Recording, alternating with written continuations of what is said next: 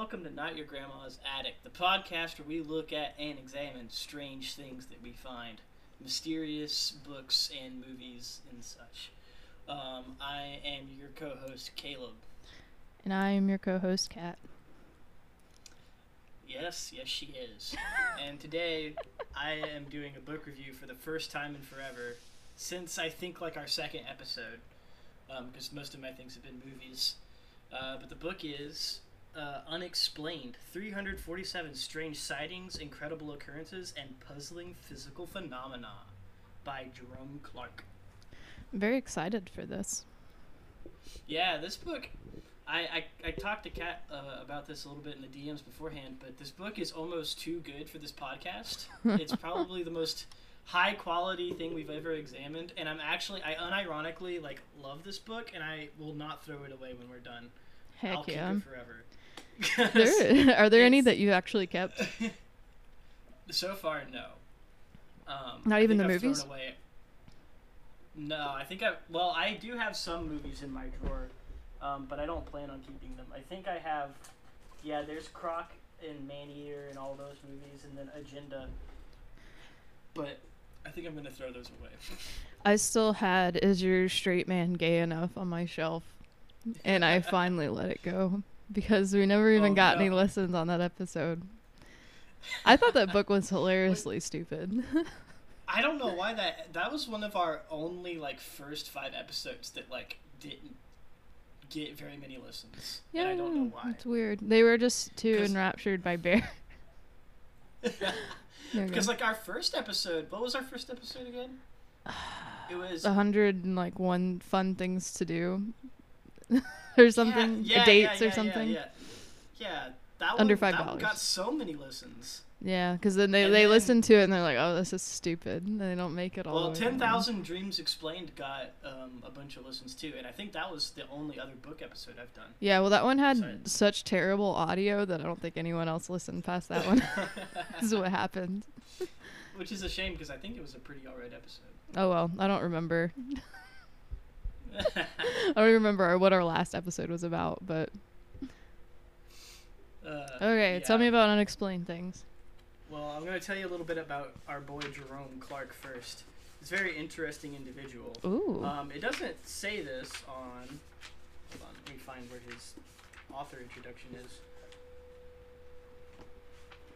Ah, there it is. Uh, he is an investigator of anomalous claims and occurrences for nearly three decades, and he is the vice president of the J. Allen Hynek Center for UFO Studies and the editor of the magazine International UFO Reporter. And also, shit. something that, that this book does not include, he also writes country western music. I like this and guy. He, sounds like a character already, and I'm kind of here for it.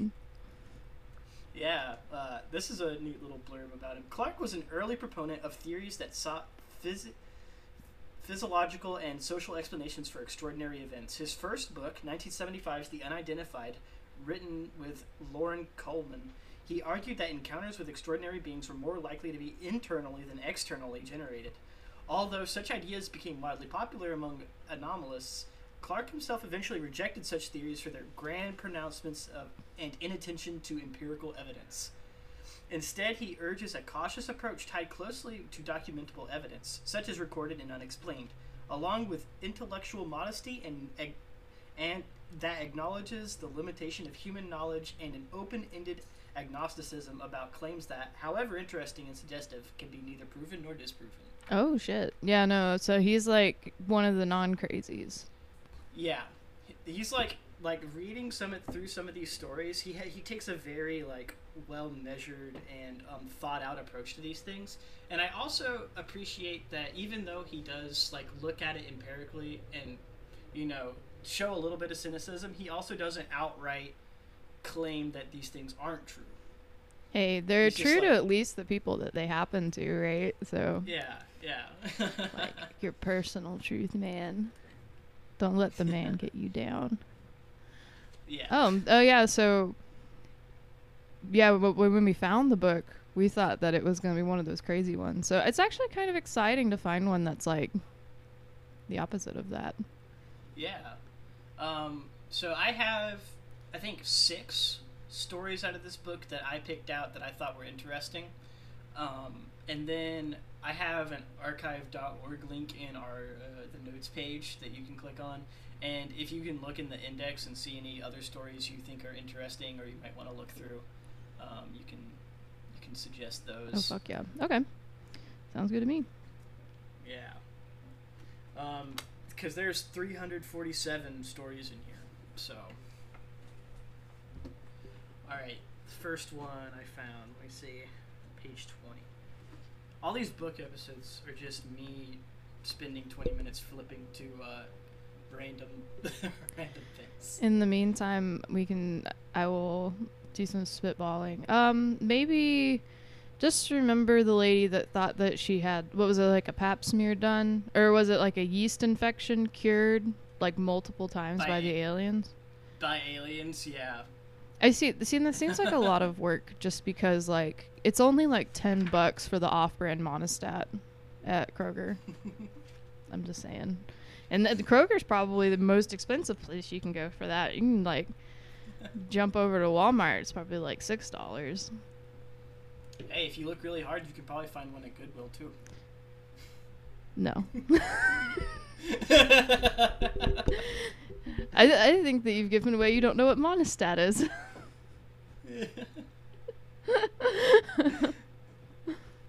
nah, that doesn't. No, that's not true. Caleb does know what Monistat is. He's one of the aliens that invented Monistat. I hope I'm saying that right. Who fucking cares? All right. So the first story we're going to be looking at is the Beast of Javudan, which takes place in 1764. So you know that it's reliable claims. Oh shit. um, and empirical evidence. One day in June 1764, in the for- in a forest in Juva- Juvaden, I hope I'm saying that right, a region of southeastern France, a young woman tending cows looked up to see a hideous beast bearing down on her. The size of uh, the size of a cow or a donkey, the creature resembled an enormous wolf. Her dogs fled, but the cattle drove the beast off with their horns. The woman would prove considerably more fortunate than most witnesses of what became known as the Beast of Juvaden. I mostly picked this one because it reminded me of Direwolf. Is this taking? Uh-huh. Did you say this was taking place in France? Yes. Yeah, because wasn't there like a big thing in like the 1700s with like a big outbreak of wolves, and they thought that it was like one singular wolf? Well, yeah, we'll get to that. Oh, okay. Never Um, mind. I don't know this story. Um, you know what this also reminds me of is that um, do you know anything about oh what is the ranch? Is it like Skull something Ranch? Oh shit, um, Skinwalker Ranch. Um, no, I do. I, I have heard of it, but I don't think I know anything about it. It's one of um in the story. There's one story, and I think it's supposed to be when like the original family moves there, that they like see this like wolf type creature that like they are worried is gonna attack like their cows or something because they were ranchers on the ranch. I know, thrilling, but um, and it like the guy follows it with a gun or whatever, and then it starts walking, and it like walks into the woods. Hmm. Bigfoot wolf. Maybe this was a Bigfoot. Okay, that's what I choose to believe. Anyway, continue. Uh, there's one in here about Bigfoot, but it's really fucking long. So we can do that if you want to. But Oh fuck yeah. Maybe if we have enough time. Um, We're already eight minutes in. We're almost nine minutes in. Hurry. wow. uh, and then it talks about how more people saw it, and then there was like mangled bodies and stuff, and that they uh, they uh, origin they a large reward was for the slaying of the beast. Then brought professional hunters and soldiers to the area. More than 100 wolves were killed, but the creature's rampage continued. Some hunters, including a professional wolf tracker, had been sent personally by the king, reported that how bad had they had badly wounded the beast, but nothing seemed to stop it. During the summer of 1765, the massacre of children was especially fierce. Uh, Not the children. um, Anything but the children. children died like all the time in the 1700s anyway. That's why they had backup children. that's why. Yeah, that's why you had to have like nine kids just to make sure at least one of them made it. you know? Exactly. Yeah, that's why they had extra. you know, you give one to the wolves, you give one to fucking um, Smallpox. yeah, one goes to smallpox. a, a couple of them go to smallpox, and then the influenza wipes out a few of them, and the strongest survive. Yeah. And that's why they had strong jaws back then, because only the strongest jaws could make it. have you ever looked at pic- Have you ever looked at pictures of like people from the olden days, and they have super strong, big jaws? yeah. Or just like not like their face is just a circle. Yeah, it's because it was attractive to be overweight back then. That's what they say. That's what the kids say. That was a that was a sign that you were wealthy. okay, I want to. I want to tell a story about Jaws, but I'll let you continue.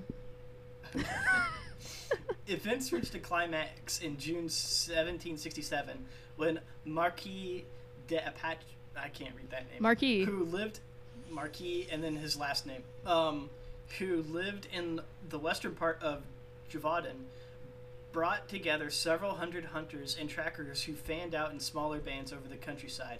On the evening of the 19th, the beach charged members of one band, Jean Cas- Chastel, who had taken the precaution of loading his weapon with silver bullets on the assumption that the beast was a loup-garou. I guess that means werewolf. yeah.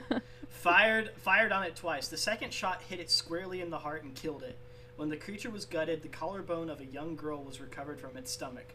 By the time of its death, it had killed some 60 persons. The state had expended over 29,000 livres, a fortune for the period.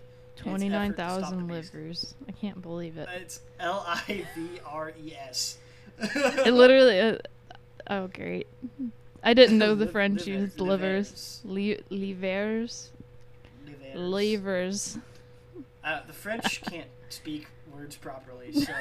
That's what I choose to believe. Um, and here's what our author thinks about this story. Though the story sounds some like something out of a horror movie, there is no question that it happened. Oh. Many, wild, many wildlife authorities believe reports of attacks on human beings by wolves, if the beast was indeed a wolf, as modern chroniclers assume, are sufficiently sus- suspect that, as Roger A. Caras observes, most can probably be discounted out of hand. Yet, mythology and exaggeration notwithstanding, there are widespread and seemingly credible reports of rapacious wolves, especially in the days before firearms. And a study of the relationship of human attacking wolf reports um, reports to werewolf legends. WMS and Claire Russell write that modern wolves have many have had many generations experience of firearms, and they are likely to be more conscious than their ancestors. This on on one level an this is on one level an extraordinary an extraordinary event in the annals of animal behavior. On another, the sheer size of the creature pushes it into the realm of the cryptozoological. The episode raises many questions, which unfortunately are unlikely to be answered over two centuries after its occurrence. See, I feel So- like that could be explained by. I mean, it was the 1700s in France. They might have just been hungry, man. Like maybe there wasn't any food. you know, it was so large.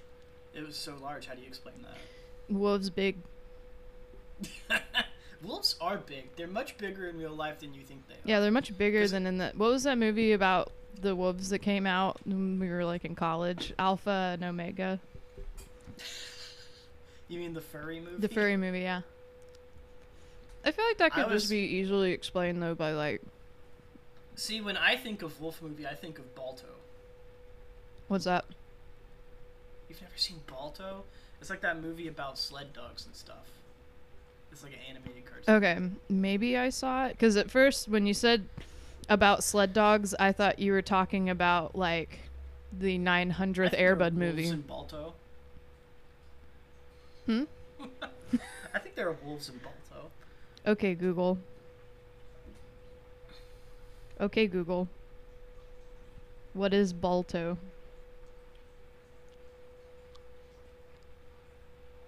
According to Wikipedia, Balto was a Siberian husky and sled dog belonging to musher and breeder Leonhard Seppala. He achieved fame when he reportedly led a team of sled dogs driven by Gunnar Kaasen on the final leg of the dot dot dot. I want to know what he led him on. Tell me. I want to know. Um, 1925 serum run to Nome, which in which diphtheria antitoxin was transported from Anchorage, Alaska, Alaska to Nenana, Alaska by train, and then to Nome by dog sled, to combat an outbreak of the disease.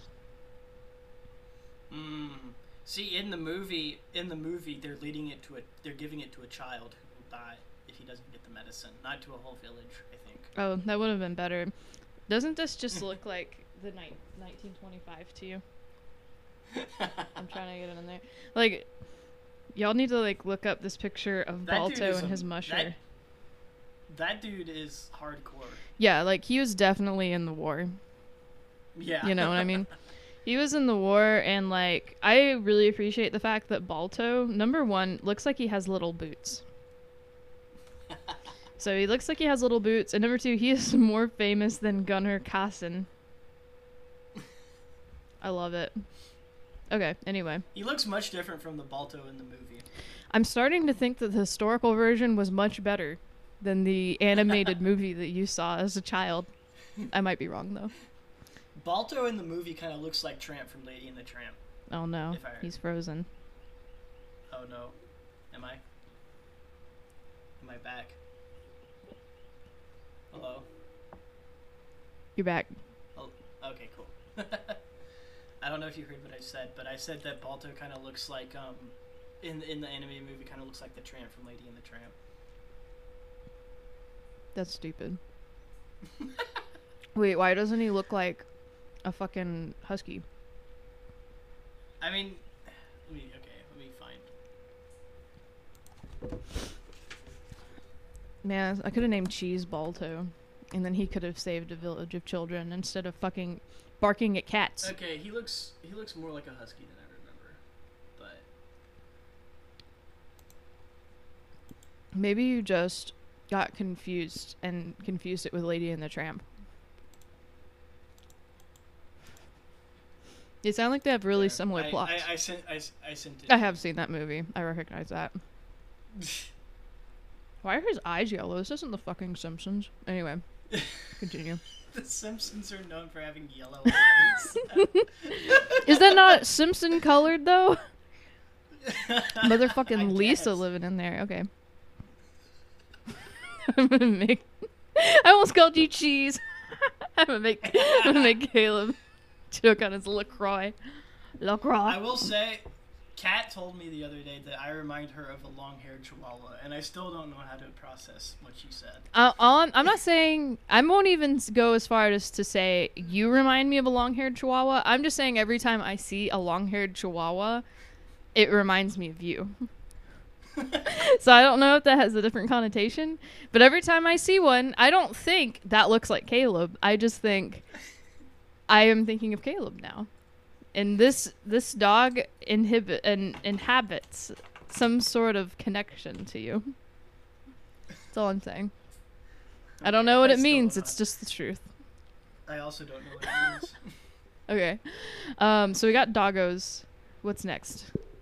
All right, the next one uh, is Big Bird. Not not the big. Oh bird we all shit, know and big bird. It's not the big bird we all know and love, unfortunately. Fuck. Uh, instead, it is evil, evil Big Bird. Oh, On yeah. January first, nineteen seventy six. So this is much more recent.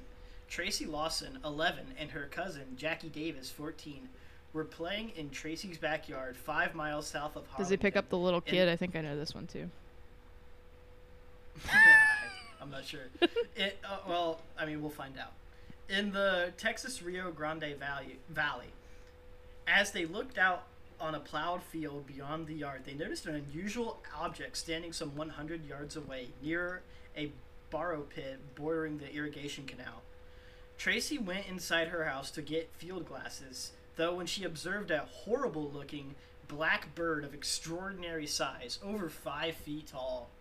See, I am an extraordinary size. I'm also over five. feet Exactly. We are extraordinary birds. Its wings were folded around its body, and the bird was staring at the girls through large, dark red eyes attached to a gray, gorilla like face. Its head was bald, and it had a beak at least six inches long, and it made a loud, shrill ee sound. This bird sounds badass. I like the E, it's just five E's. the the bird or whatever it was was lost the view for, lost for a few moments, reappearing on the northeast corner of the property, its head poking above a small clump of trees. The girls fled inside and, and told Tracy's mother and father, who did not believe them. But the next day, Jackie's stepfather, Tom Walden, found strange tracks, three-toed, eight inches across, square at the head, and pressed an inch and a half into the hard ground. Tracy's father, Stan Lawson, who weighed 170 pounds, found that he could not dent the ground with his own foot, no matter how hard he pressed down. He also noticed how oddly the family dog was behaving. It cowered behind the doghouse all day, leaving only at supper time, when it bolted into the house and had to be dragged out. That night, Lawson thought he heard large wings scraping across the bedroom window, but whatever caused that caused that sound left no trace of its passing. An encounter with the same creature reportedly occurred on the evening of January 7th near Brownsville when Alevrico Grado, I think that's how you say that. That's what I choose to believe. Yeah. heard s- People should have more simple last names. God damn Hurts. ethnic purple.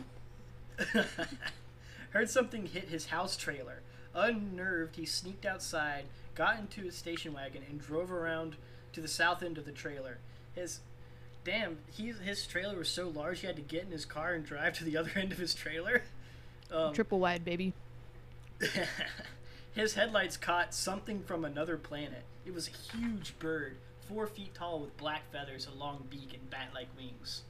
It had been lying on the ground when the lights hit it, but it rose immediately, its blazing red eyes the size of silver dollars. Mm. Uh, all the while, all the while, a horrible sounding noise emanated from its throat. Eventually, the creature backed away and was lost in darkness.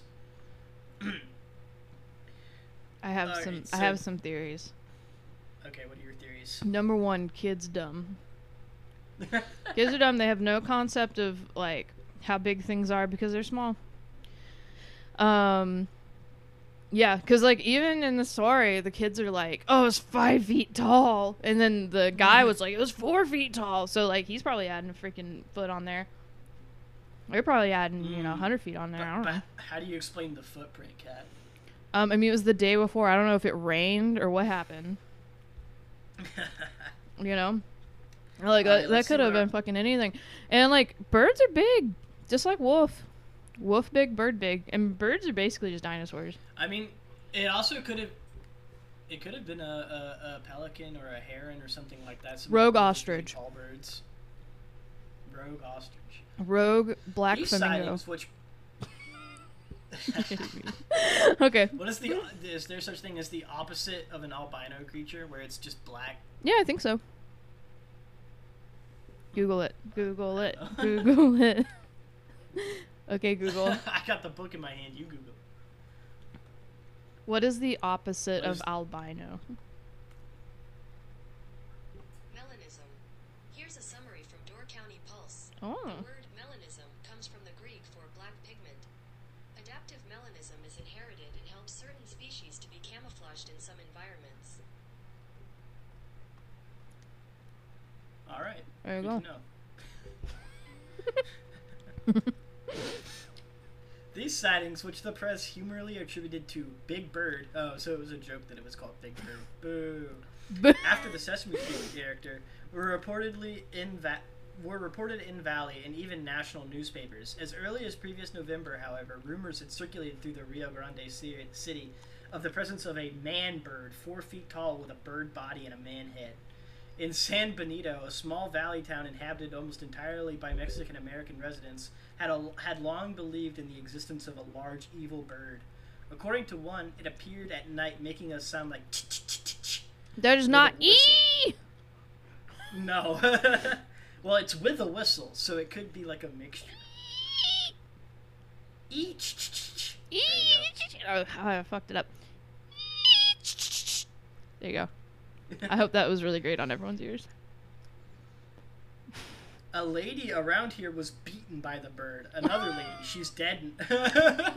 She Another died. lady- Another lady, she's dead now, saw it through her window. Another woman said it had a cat face and no beak. the face is on foot and is the face is a foot in diameter and has thick, long neck and big eyes. One woman claimed to, to have been attacked from behind by a flying creature with enormous wings, black feathers, and no bill. Okay. So, at first it has uh, like a six foot long bill, and now it has Oh, six no inches. Si- six inches feet, same thing. Yeah, True. Theorists who sought the conventional explanation pointed to great blue herons and pelicans as the likely cause of this scare, and some of the less impressive accounts were unquestionably of these familiar species. Nevertheless, if witnesses to the better cases were telling the truth and, moreover, providing accurate descriptions of what they saw, the real big bird remains a real mystery. I choose to believe it was a rogue Canadian goose. Okay, okay. Stick with me. You know that phone game Alpaca? The one where the alpaca and eats the other alpacas? That's what happened, but with a Canadian goose, and it was going around and eating them and getting bigger and turning into a monster. And that's why it looks so different to different people, because at each level it changes how it looks. And one at Mm. one level, And, like, at one level, he grew a beak. I like that you were so stuck on the beak and not on the fact that one said there was no beak, but it looked like it had a cat head. You're just like beak, I mean- no beak. Another person said it had a um had a human head. So Yeah, but I want to see the cat head bird. appreciate this drawing of a lion I just found. Oh my god, look at him! It doesn't look like a lion at all. I I haven't read the story of this uh, yet. Black Panthers and other anomalous felines. Black panthers have melanin. I just read that. Wow. Yeah, they have melanism. The opposite of albinoism. Learn something new. Oh my god. Okay. I'm ready. So we got Alright. big bird, we got big dog. Yes. Uh, and now we are coming to crop circles, page eighty. Big This one's a little bit longer, circle. so I'm gonna try to skip around. Skippy skip. All right. Crop circles are so called because they originally appeared as circular, swirled, f- flat cutouts of various crops of growing grain, including wheat, rye, and barley. Over the years, they seemingly evolved in both number and complexity, and, ter- and the term now refers to a variety of patterns from simple single circles to quintuplets, uh, to dumbbell shapes and complex arrays, and all of the above, involving straight lines, bars, rung- runged ladders, and so on. The latter are also referred to as pictograms because of their least superficial resemblance to primitive rock paintings. And then it kind of just goes into like all the different kinds of crop circles and how the the idea of crop circles grew more and more popular. Well, the original crop circles were are proven a fake, right? Y- Yeah. Okay. Yeah. So. Wait, like This, uh, God damn it! Keep picking ones that are no. Okay, okay, I'll continue. uh, some circles are known to be the product of hoaxing. The current debate centers on just how many and which ones. Some cerealogists accept the pictograms and other complex patterns and formations as authentic circles, whereas the meteorological camp now tends to view with suspicion anything much more complex than a rigid quintuplet. Considerable activity is being devoted to agreement to agreement on guidelines and an instrumented methodology that would reduce the subjectivity factor and allow researchers to come to consistency on what characteristics combine an authentic formation. This dude loves run-on sentences. Holy shit! but was it really a run-on Um, sentence? Now we have to know. I mean, it was like this sentence was like 25 words long. hey, it's not based on word. It's based on use of proper punctuation, Caleb. You should know this. Improper subordinate clauses, improper um, what's it called? Fucking um, is it yeah conjunctions? Conjunct, conjunction. That function? Did you never watch this as a kid? Hooking up words. Okay, up you do words know. and phrases and clauses. I should steal that from my dad. He has all of them. we them stole on it from Blockbuster. Yeah, we, we we got that from Blockbuster and we accidentally stole it. You should steal it from your parents. And then Cheese will steal it from me and have eat it. but anyway.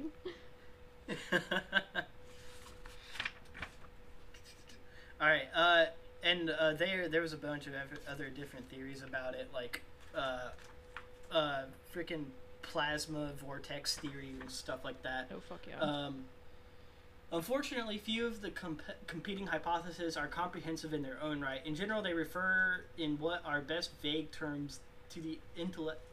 To the intelligent nature of various and subtle energy fields, ranging from ley, ley lines and other telluric earth currents, all the way up to spirit of the goddess Gaia herself, the hypothetical, all-embracing Earth Mother. Many of these alternative theories depend on the subjective interpretation of the symbolic language supposedly spoken by the circles. The message thus being conveyed is usually interpreted in terms of dire environmental warnings of impeding ecological disasters, a tortured planet's plaintive cries for help. Such pronouncements are much are more likely to indicate the concerns of the individual cerealogists involved, however, than those of the circle makers themselves. Other theories that would account for the phenomenon have included the most imbi- ubiquitous UFO collective psych- psychon- psychonesis. Psychonesis. Psych- psychonesis. Reconnaissance. It's P S Y uh, C H O K I N E S I S. I believe you. Psychonesis. Uh, beamed microwave or laser radiation as a byproduct of military experiments, and so on. Dyed in the wool debunkers have suggested that the vast majority of all crop circles can be attributed to nothing more mysterious than human behavior. Hoaxing, in other words. Uh, with so much attention focused on the phenomenon, the prospect of a significant breakthrough would appear imminent. In the meantime, the words of Hilary Evans, author of Intrusion Society of the Paranormal, whatever else crop circles may be, they are undoubtedly the most democratic anomaly ever. True, they challenge our current paradigms, but unlike ghosts, poltergeists, or even UFOs, the circles are absolutely there for anyone to examine at will. It's no longer a question of whether they exist or not, but, but a matter of what they are. It's just people. I, I think I think people that believe in crop circles are big dumb, especially these days. Like, it's like people make them all the time. Yeah. BS. That's my mm-hmm. official statement on the subject. Cat is a cynic. Never. So we got big dog, big bird, big circle.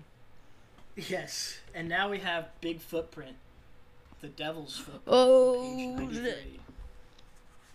Yeah. Among the world's great mysteries is the case of the Devil's Footprints. Unfortunately, the documentation is not entirely satisfactory, but no one disputes that something out of the ordinary took place after a snowfall on the night of February 7th through 8th in 1855 in Devonshire, England. So these are, this is the kind of thing that the that the British get spooked about.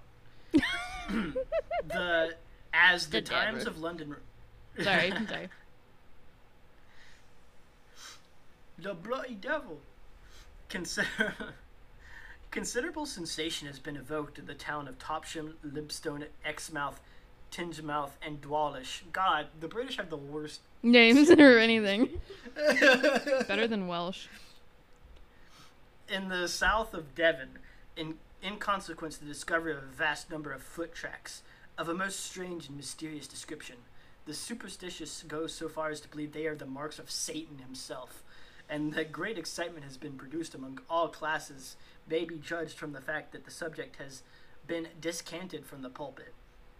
It appears that on Thursday night last there was a very heavy fall of snow in the neighborhood of Exeter and the south of Devon. On the following morning, the inhabitants of above towns were surprised at discovering the tracks of some strange and mysterious animal, endowed with the power of ubiquity, as the footprints were to be seen in all kinds of inaccessible places, on tops of houses and narrow walls, in gardens and courtyards enclosed by high walls, um, and palings, as well as open fields. There was hardly a garden in Lympstone where footprints were not observed. The tracks appeared more like that of a biped than a quadruped, and the steps were generally eight inches in advance of each other. The impressions of the feet closely resembled that of a donkey's shoe, and measured from an inch to a half, in some instances, to two and a half inches across. Here and there it appeared as if it was cloven, but in the generality of the steps the shoe was continuous, and from the snow in the center remaining entire, merely showing the outer crest of the foot. Hmm. Uh, I think. at present, it, oh, sorry. Go ahead. uh, at, at present, it remains a mystery, and many superstitious people in the ta- above towns are actually afraid to go outside of their doors after night.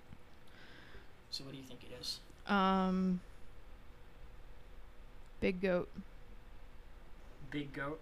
See, that's like it had just freshly snown, so like a lot of the tracks could have been covered up, and jo- and goats and donkeys can jump up on like, you know, can jump over walls and stuff. Um. Especially if it was a goat. Goats have no problems jumping up on people's roofs. Um, big goat, and I don't trust British people to be able to tell the difference Yeah. between quadruped and biped steps. Especially British people from 1855. No, I don't believe any of that dumb shit. It was just a dumbass goat that got out, and everyone was like, "It's the devil." or maybe it's that black goat from that witch movie. Maybe it is the devil. Oh, the yeah, I know what you're talking about. The which movie, but it has two V's instead of a W. Yeah. What was going on in Britain witch. in the 1850s? Everyone was breathing in fucking coal, right? They're probably all fucking crazy. Yeah, and they were like they were dumping all their their their like waste into the street, and They still do that. you know. It's kind of sad. the British don't have plumbing. Oh. That's why they lost the football game. okay. Um, I know you have I one don't know why more they called it football and not soccer. because they came up with it. Uh, Okay, okay, okay. I know you have one more, but did you see the one about the fucking more, actually. kangaroo? Kangaroo. Yeah, I just saw, I just saw one. Oh, I got a cherry in my teeth. That's gross. Um, there's one in here about some people just saw a fucking kangaroo near Chicago. That, that's the whole story. They saw a kangaroo. And then it's like, where did it come from? And it's like probably some fucking crazy ass. I know this was like pre fucking tiger guy or whatever the fuck, but like I mean, maybe it escaped from a zoo or something. doesn't even have to escape from a zoo. It just has to escape from some dumbass rich person that owns a kangaroo. Yeah. Yeah. Someone who collects exotic animals. I, I don't I don't feel like that, that that's that crazy, but maybe it was in 1993. I don't know. Although I would be super spooked if I saw a kangaroo outside. if I just like looked out my window, I was like, "That's a mother." Look out your window. like, oh, that's a motherfucking kangaroo. I don't live in Australia, bro. This ain't right. Dude, kangaroos are fucking scary. They're huge. Yeah, fucking big kangaroo, big goat, big dog, big bird. This is all about just big things. Full Alright, circle. The next story I have, yeah, the next story I have is actually really interesting. This is probably the most interesting one that I found. Even more interesting than big kangaroo.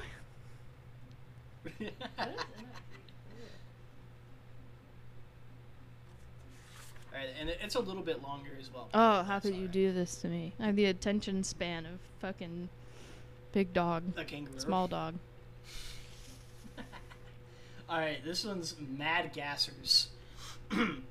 uh, Oh, I know this one too. Summer... Yeah. How do you know all these? Because I listen and read to things. I listen and read to things. I listen and read to things, and I, I learn stories. Okay, listen. There are a lot of podcasts, and they do this same shit. These dumbass stories like this, but they'll do whole episodes on it, and I listen, and I. Oh, so I've just. I've just wasted all my time, is what you're saying. No, we're bringing it to our seven listeners. Maybe they don't listen to shit like this.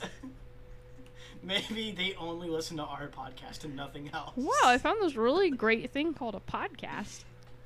you fucking idiot. imagine, imagine that.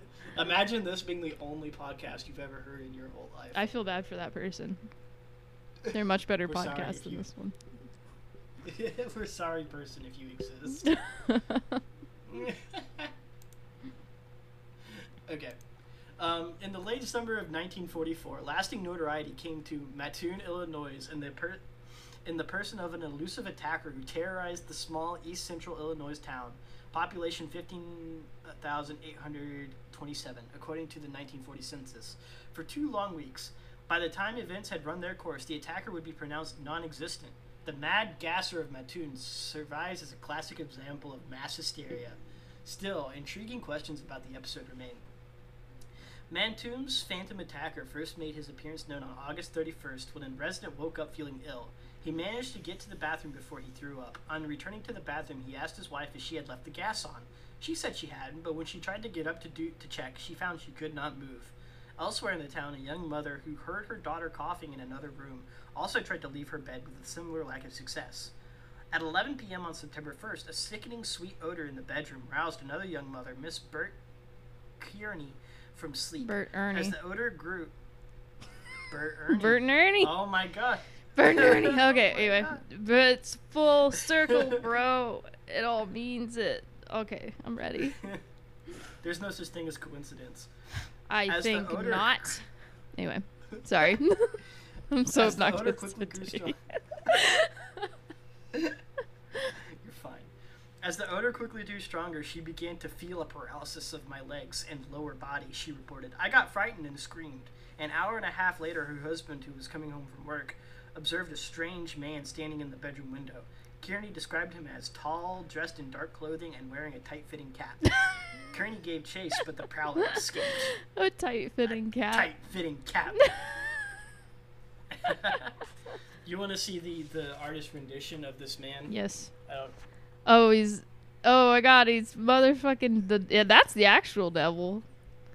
God damn. Okay. He looks like Freddy Krueger. It's kind of hard to see, but That dude's wild looking. Well, man, we Yeah. should make him the thumbnail. that's, that's a good idea.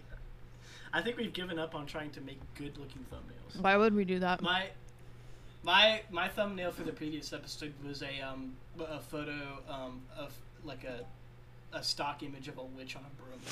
I saw that. I actually like. I pulled up Spotify, and you know they changed all their shit again. Yeah. So you have to click on new episodes or whatever in your library. And I'm just like, what is this? I like clicked on like, oh, this is my own podcast that I make. I'm I subscribed to myself? I'm not gonna So you can see all the re-listen to the dumb shit we record. I barely re-listen to it when I edit episodes. yeah, I'm, I'm not Just gonna. make sure we didn't say anything stupid. I just kind of like I just put it on in the background while I'm, you know, like organizing stickers or, you know, writing or whatever dumb shit I'm combing my dog. Put it on the background. And then if I hear anything especially stupid or if I hear, "Oh shit, you cut out," then I'm like, "Okay, I got to edit it." I don't even edit that part. I can let people just experience the podcast. So I mean, if we have to like pause for like 10 minutes or something, then yeah, I usually edit yeah, that yeah, out. yeah, yeah, yeah, But yeah. If it's like a thirty second pause, it's fine. We don't get paid for this shit. we don't know you nothing.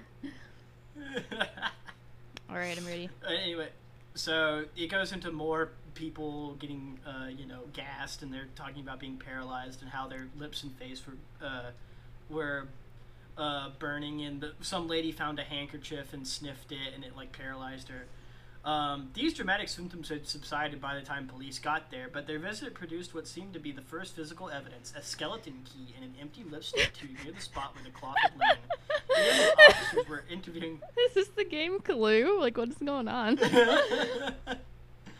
However, a woman elsewhere in the town was hearing a prowler outside her bedroom window. Before she could sit up, gas seeped into the room, rendering her immobile for several minutes. What kind of gas just like prevents you from being able to move? Like it doesn't it doesn't like knock you out. It just paralyzes you. um, some people react that way to anesthesia. So I'm assuming there's got to be something out there that does that.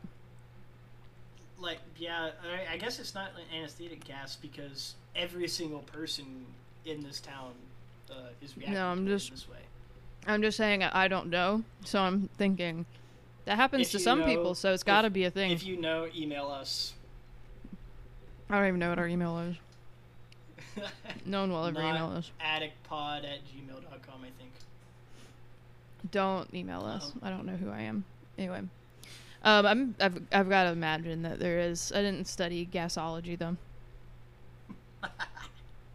I'm so funny. I'm glad Caleb thinks I'm funny. No one else does. Hey man, I only I can appreciate true humor. Yeah, that's what it is.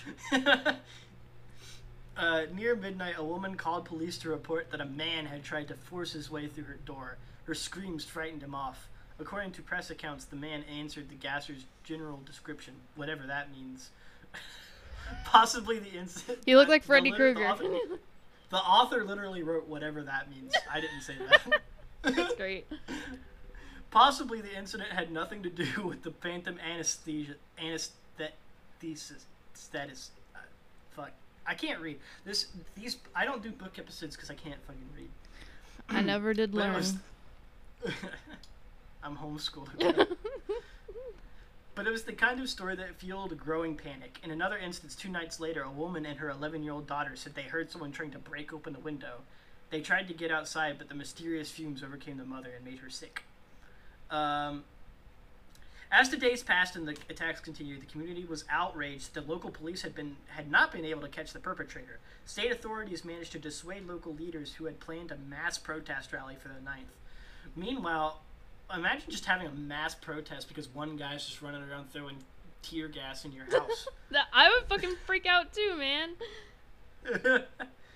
Meanwhile, armed citizens prowled the streets at night in defiance of police commissioners' plea for them to get a grip on themselves. He said that a gas maniac exists, but many of the attacks are nothing more than hysteria.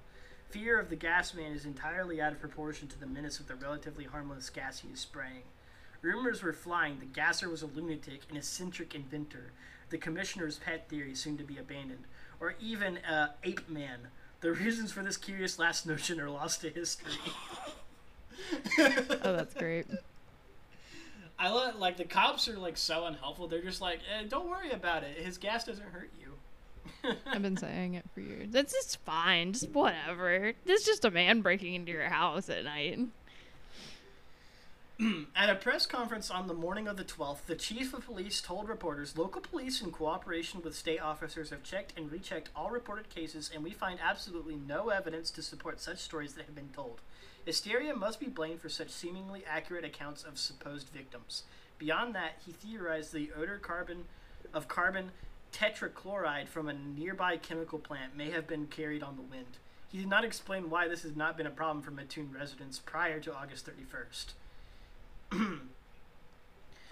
uh, even in the face of his official deni- in this official denial of his existence, the gasser made one last house call. I love that sentence. on the eve- on the evening of the 13th, witnesses saw a woman dressing in man's clothing. Ooh, the gasser is a woman. Spray gas through a window into Bertha Birch's bedroom. The next morning, Mrs. Birch and her adult son Miss Birch and her adult son found footprints of of high-heeled shoes under the window. For reasons that will be apparent shortly, this may be the single most interesting case to come out of Mattoon. And then there was a um, there was another uh, incident that happened around the same year in Botetur. Uh, I guess that's how you say it in Vir- Botetourt. That's how you say it. Uh, in Virginia. Um, but we can skip over that because I don't have to read the whole thing. Decades later, the the true cause of these strange occurrences remain no more than conjecture. Even in their time, they made very little sense, which is hardly evidence in itself that they were not genuinely anom- anomalous. The hysteria explanation filled the vacuum created by the absence of any more logical explanation. It also served the purpose, especially where Mattoon was concerned, of rationalizing the civil authorities' inability to stop the attacks. Hysteria is a classic blame the victim strategy. I like I like the authors kind of taking the side of the the, the people. A little aggressive there. Um, I think it's probably just fucking people being crazy, man. That's what I think. Big crazy. Um, Are you blaming the victim? yeah. Wow. I'm sure it was real to them. Doesn't mean it's real in reality. Um, big crazy. Big crazy. hmm It says it is, however, more than that. Gas attacks in some way, in some ways, reminisce those of uh, in, gas attacks in some ways reminiscent of those in Mattoon and Batat are still reported from time to time, typically in one building such as a school, a factory, or a theater. For example, in March 1972, workers in a Midwestern dated processing center complained of a mysterious cause that, that made them sick. Air, blood, and urine samples failed to detect anything out of the ordinary.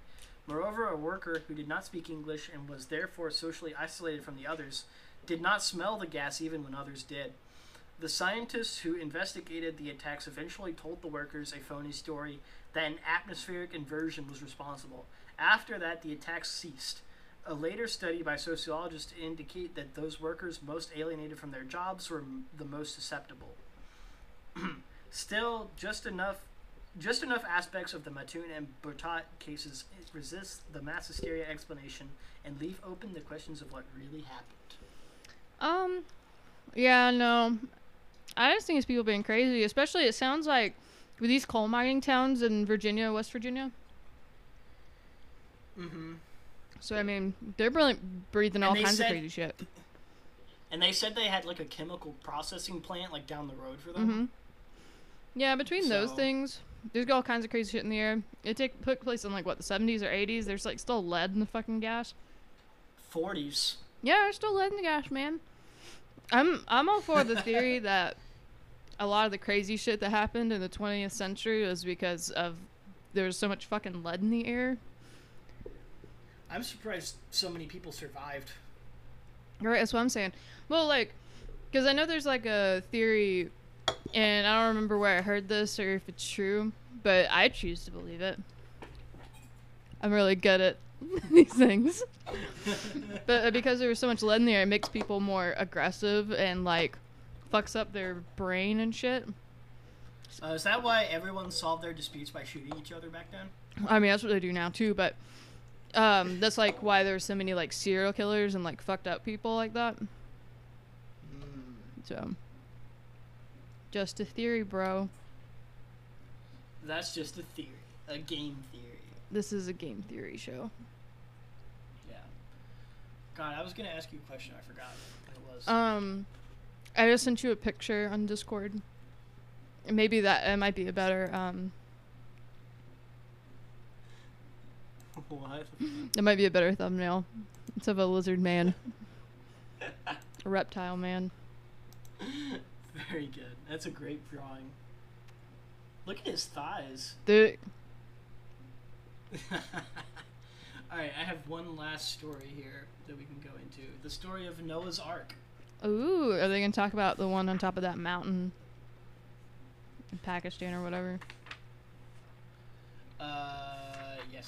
Oh fuck yeah! The book of Genesis tells the story of Noah and his family who escaped the great flood in an ark loaded with animals. Incest babies on con- incest babies. Yeah. That's what we like. That's my favorite part about the beginning of the Bible is like since there were only two people starting out in the world, like they were having so much incest for a long time. Well, yeah, because they took out all the good chapters of the Bible. Anyway, I uh, I imagine like imagine how much it would have sucked if Adam and Eve never had any daughters. Like they just had sons, be a bummer, man. and then that just the, the end of humanity. It's almost. Oh, wait, now I'm about to go atheist on you. Okay, go, go, go, go, go, go, go. Quick, quick, quick, quick, quick. okay. Uh, th- at the conclusion of 40 days and 40 nights, the ark came to a rest upon the mountains of Ararat. Uh, tradition and Bible literasts place the event at two- 2345 BC. The Genesis account was written some 1300 years later, though geologists and archaeologists citing the paucity of scientific evidence doubt that any such massive flood ever took place. Um, uh, fu- to fundamentalists, such an interpretation is unacceptable, and so for a long time, hopeful seekers have searched for the remains of Noah's Ark on Mount Ararat. There is a Mount Ararat. Actually, to be more specific, there are two of them Great Ararat, uh, 16,000 feet, 900 feet high, and Little Ararat, 12,900 feet high. Connecting the two is a rock saddle between 7,000 and 8,000 feet high. These mountains lie in extreme eastern Turkey along the border of Ir- Ir- Iran and Armenia. Uh, in fact, Ararat is the ancient name for Armenia and, and later for a small northern district of that nation. The name was not attached to the mountain until around the 11th century. Other sources, in many cases, place the final resting place of the ark elsewhere. The, Kore- the Quran, I almost said the Korean. Oh my god. the, the Quran mentions Mount Judi, associated with mountain subsequently renamed Judi after the Quran's account, to the south of Ararat. The first century historian Flavius Josephus. Man, we should start having people's names in with us again. Doesn't that mean you're like Flavius. a special. I don't know. Does it make you like you know, Nostradamus? I, I don't know. I just want to meet someone named Flavius Josephus. You have now through reading. Yeah. Reading can transport you places. He's a first century historian. Oh wow! How exciting must it have been to be a historian while hysteria is happening? Wow, that was really deep. Yeah, drink your LaCroix like you think you just said something smart. I just see what you're doing. I mean, all he had to do to research history is just read about what happened yesterday, you know? I just accidentally swallowed my nicotine gum and it's burning in my throat. That's all I have to say. Continue. No filter. It just comes out. A Turkish city near the Syrian border. Uh, other ancient chronicles had their own flavored, favored sites, most in Turkey, but others in Greece, Armenia, and Iran. Uh, in short, historical claims for an ark on Arat are shaky indeed. Nonetheless, eventually, Jews and Christians who gave thought to the subject came to believe that the ark's remains were still on Arat. Uh, and then blah blah blah blah blah blah blah. Well, I was really off. I Uh, thought it was Pakistan, but it was Turkey. Those are not No, really near each wow. other. uh, Wow. No, no. Kat doesn't know her her Middle Eastern lore. Ge- geography, but okay. Honestly, like if there was an arc, wouldn't it have like been a, like fucking dissolved by now? it was made with special wood. With cubits. Cubits and cubits of wood. In the years since then, there have been other expeditions and other claims, though none especially noteworthy. Most of the funding and personnel for three ventures have come from fundamentalist sources who reasoned that if Genesis can be shown to be accurate about Noah, its account of creation can be trusted too. Unfortunately, the inflated pronouncements of archaeologists, as they are called, have proven to be neither accurate nor trustworthy. Archaeologists, he's- as they are called? Yeah, he put archaeologist in. Oh, in- okay, in quotes. I quotes. was just like, was archaeologist not a word back then? No, and it also he spells it archaeologist. Oh, like, you're leaving out important details here. Listen, you have the thing open. You can read along if you No. want to. Okay. My head hurts. I swallowed my nicotine gum and now I can't read anymore. I, which this isn't related at all. But if anyone else decides to try and get off of nicotine, don't skimp. Get the slightly more expensive kind and not the Target brand. because I got the Target brand of the small boxes and they were fine. They tasted okay. But then I got the Target brand of the big box because it was like half the price of the other big box. And I'm like, oh, this will be great. It has no like sugar coating on it.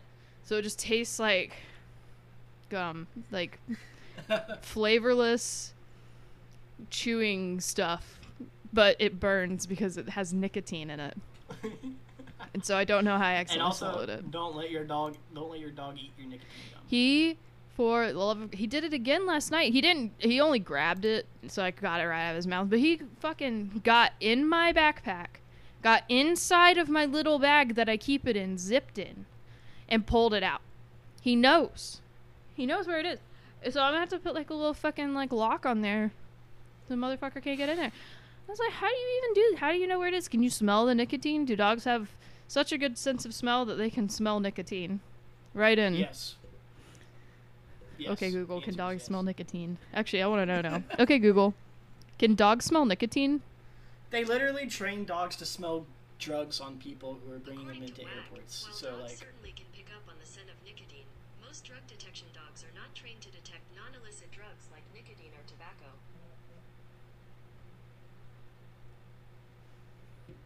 You said not trained. It didn't say couldn't smell. We're both kind of right. okay, There you I'll go. it was mostly you, but it was also kind of me. Uh, all right, let's finish up Noah's Ark. Charles Fort, the great anomaly collector and satirist, had this to say about Nori's account in words that apply to all of archaeolo- the archaeological quest.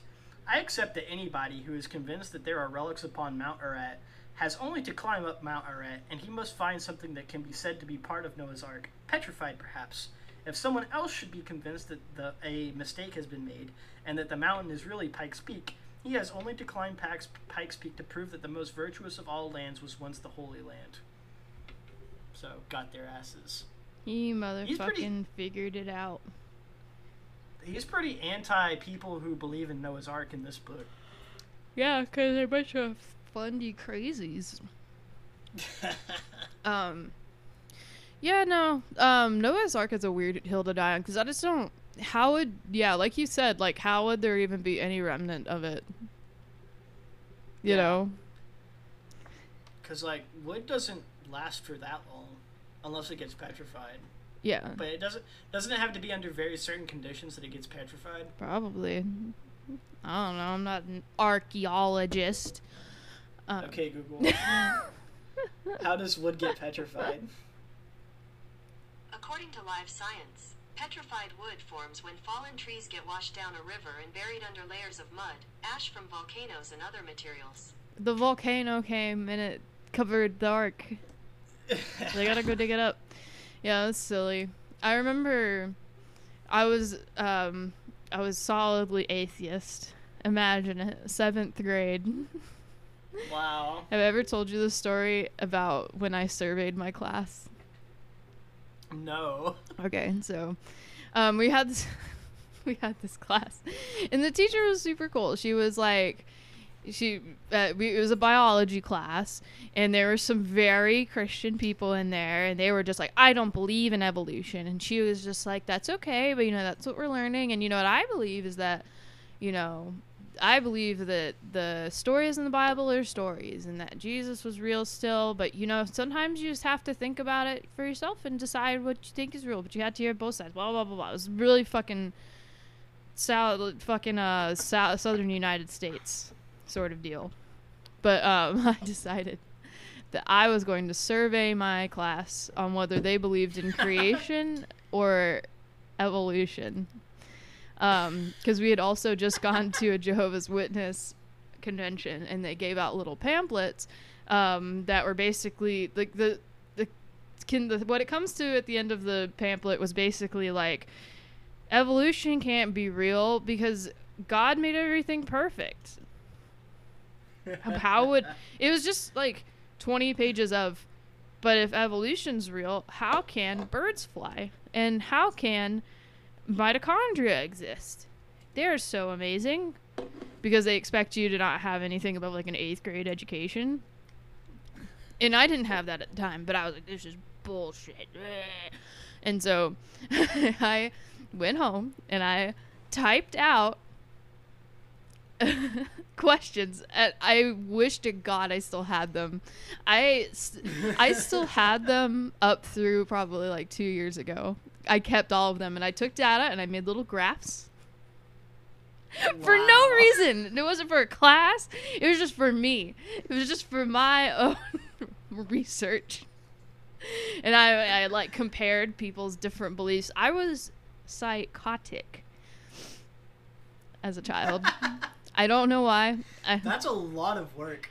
I was intense. I would have never. I would never have done that just because it would have been too much. That's work. what I did in my free time. I was insane. I would, like, I'm not trying to sound like a know-it-all. This is embarrassing. that this is how I spent my childhood. Like, I, I literally had like little, you know, the little, um, they're not three-ring binders, but the little paper binders with the little metal pieces. Yeah. And I would, they were titled with different subjects. One of them was ancient Egypt. One of them was dinosaurs. One of them was fucking creation versus evolution. You were an r slash atheism poster before you even got on the internet. Yeah, Yeah, no, I was good. I had no access to the internet at the time.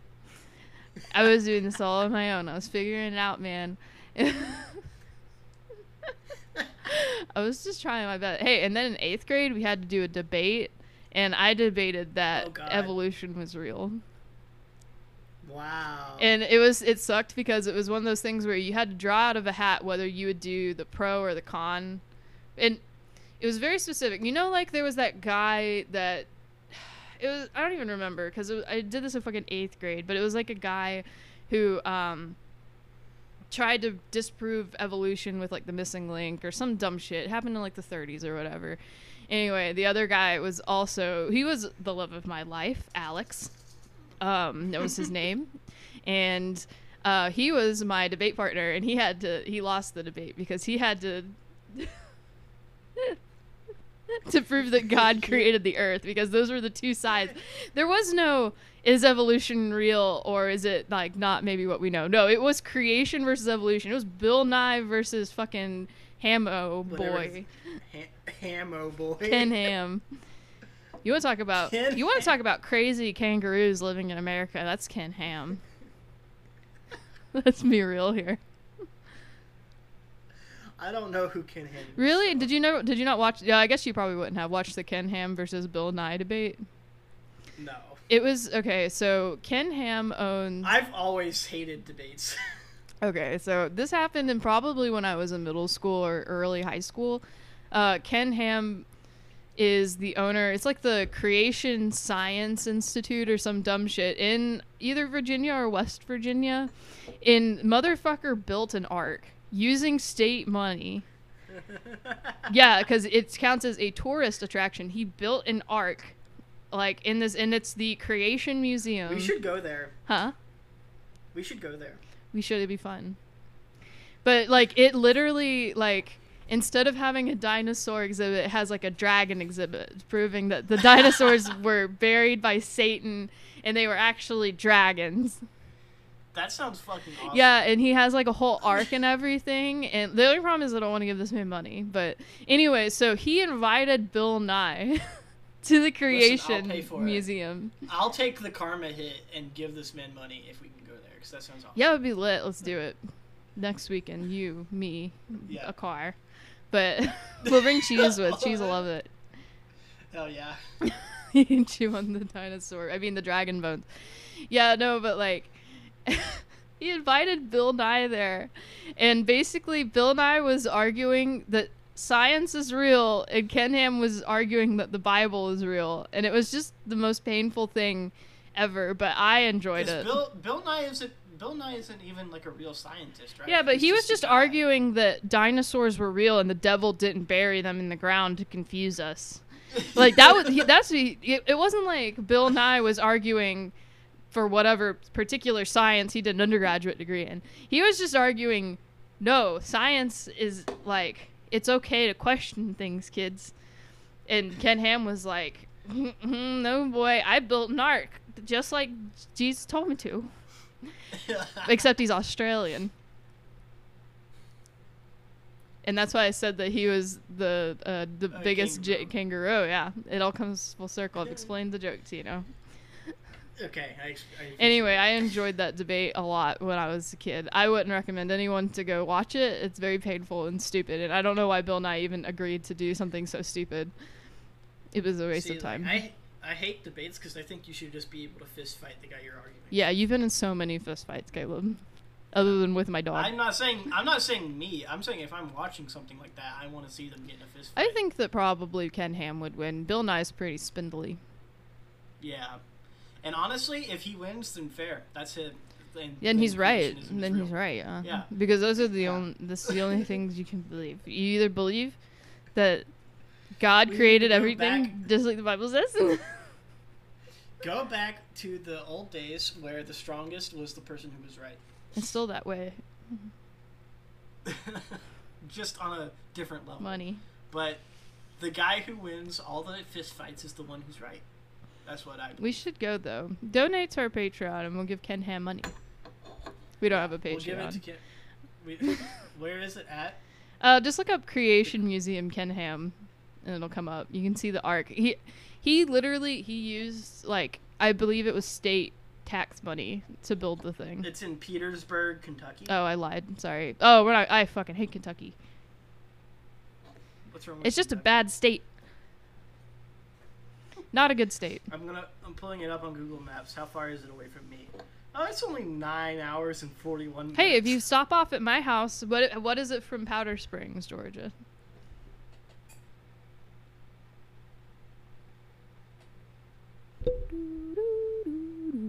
Six hours and thirty-eight. Okay, we're doing it next weekend. You, me, car, cheese.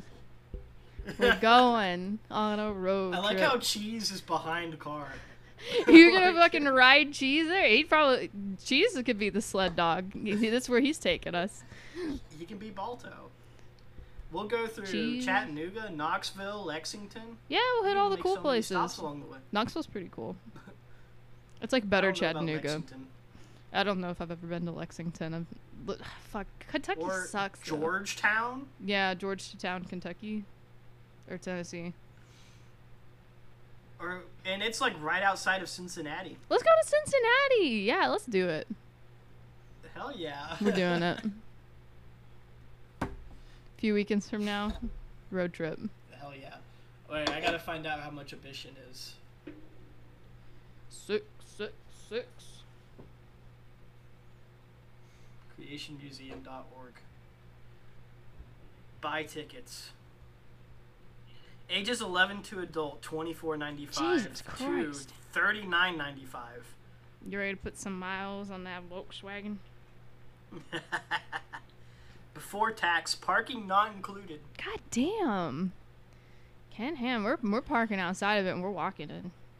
Museum plus Ark com- Ark combo is 44.95 to 79.95. Can we just see the ark? I just want to climb around in the ark. We can get an annual pass for 1139.95 up to 49.90. Wait, so you can get an annual pass for ten dollars, but it's No. oh for kids maybe. Uh, it's thir- uh, one hundred thirty nine. Oh, okay. To four ninety nine dollars. I probably said the numbers wrong. Okay, I was like, holy shit, ten dollars? Let's just do that, and then we can go up again next Wait, summer. But kids receive free admission in twenty twenty one. Children ten and under can enjoy free admission. Hey, we can pass as ten year olds. You're gonna have to shave. We're both about the same size. We both have that kind of like baby face. True. I feel like we're closer to fourteen though. We could say our mom dropped us off. We could say we look old for our age. I do look old for my age. What it, kids don't kids don't have IDs. They can't check. That's true. That's true. I mean, you kind of look like siblings, so it would work. Yeah. Anyway, we're going to the Creation Museum. Kangaroos are running around the U.S. rampant, beating people up with their giant fists. Them and Mad Gassers. Big fart. It's out to get you. Big fart. All right, bye.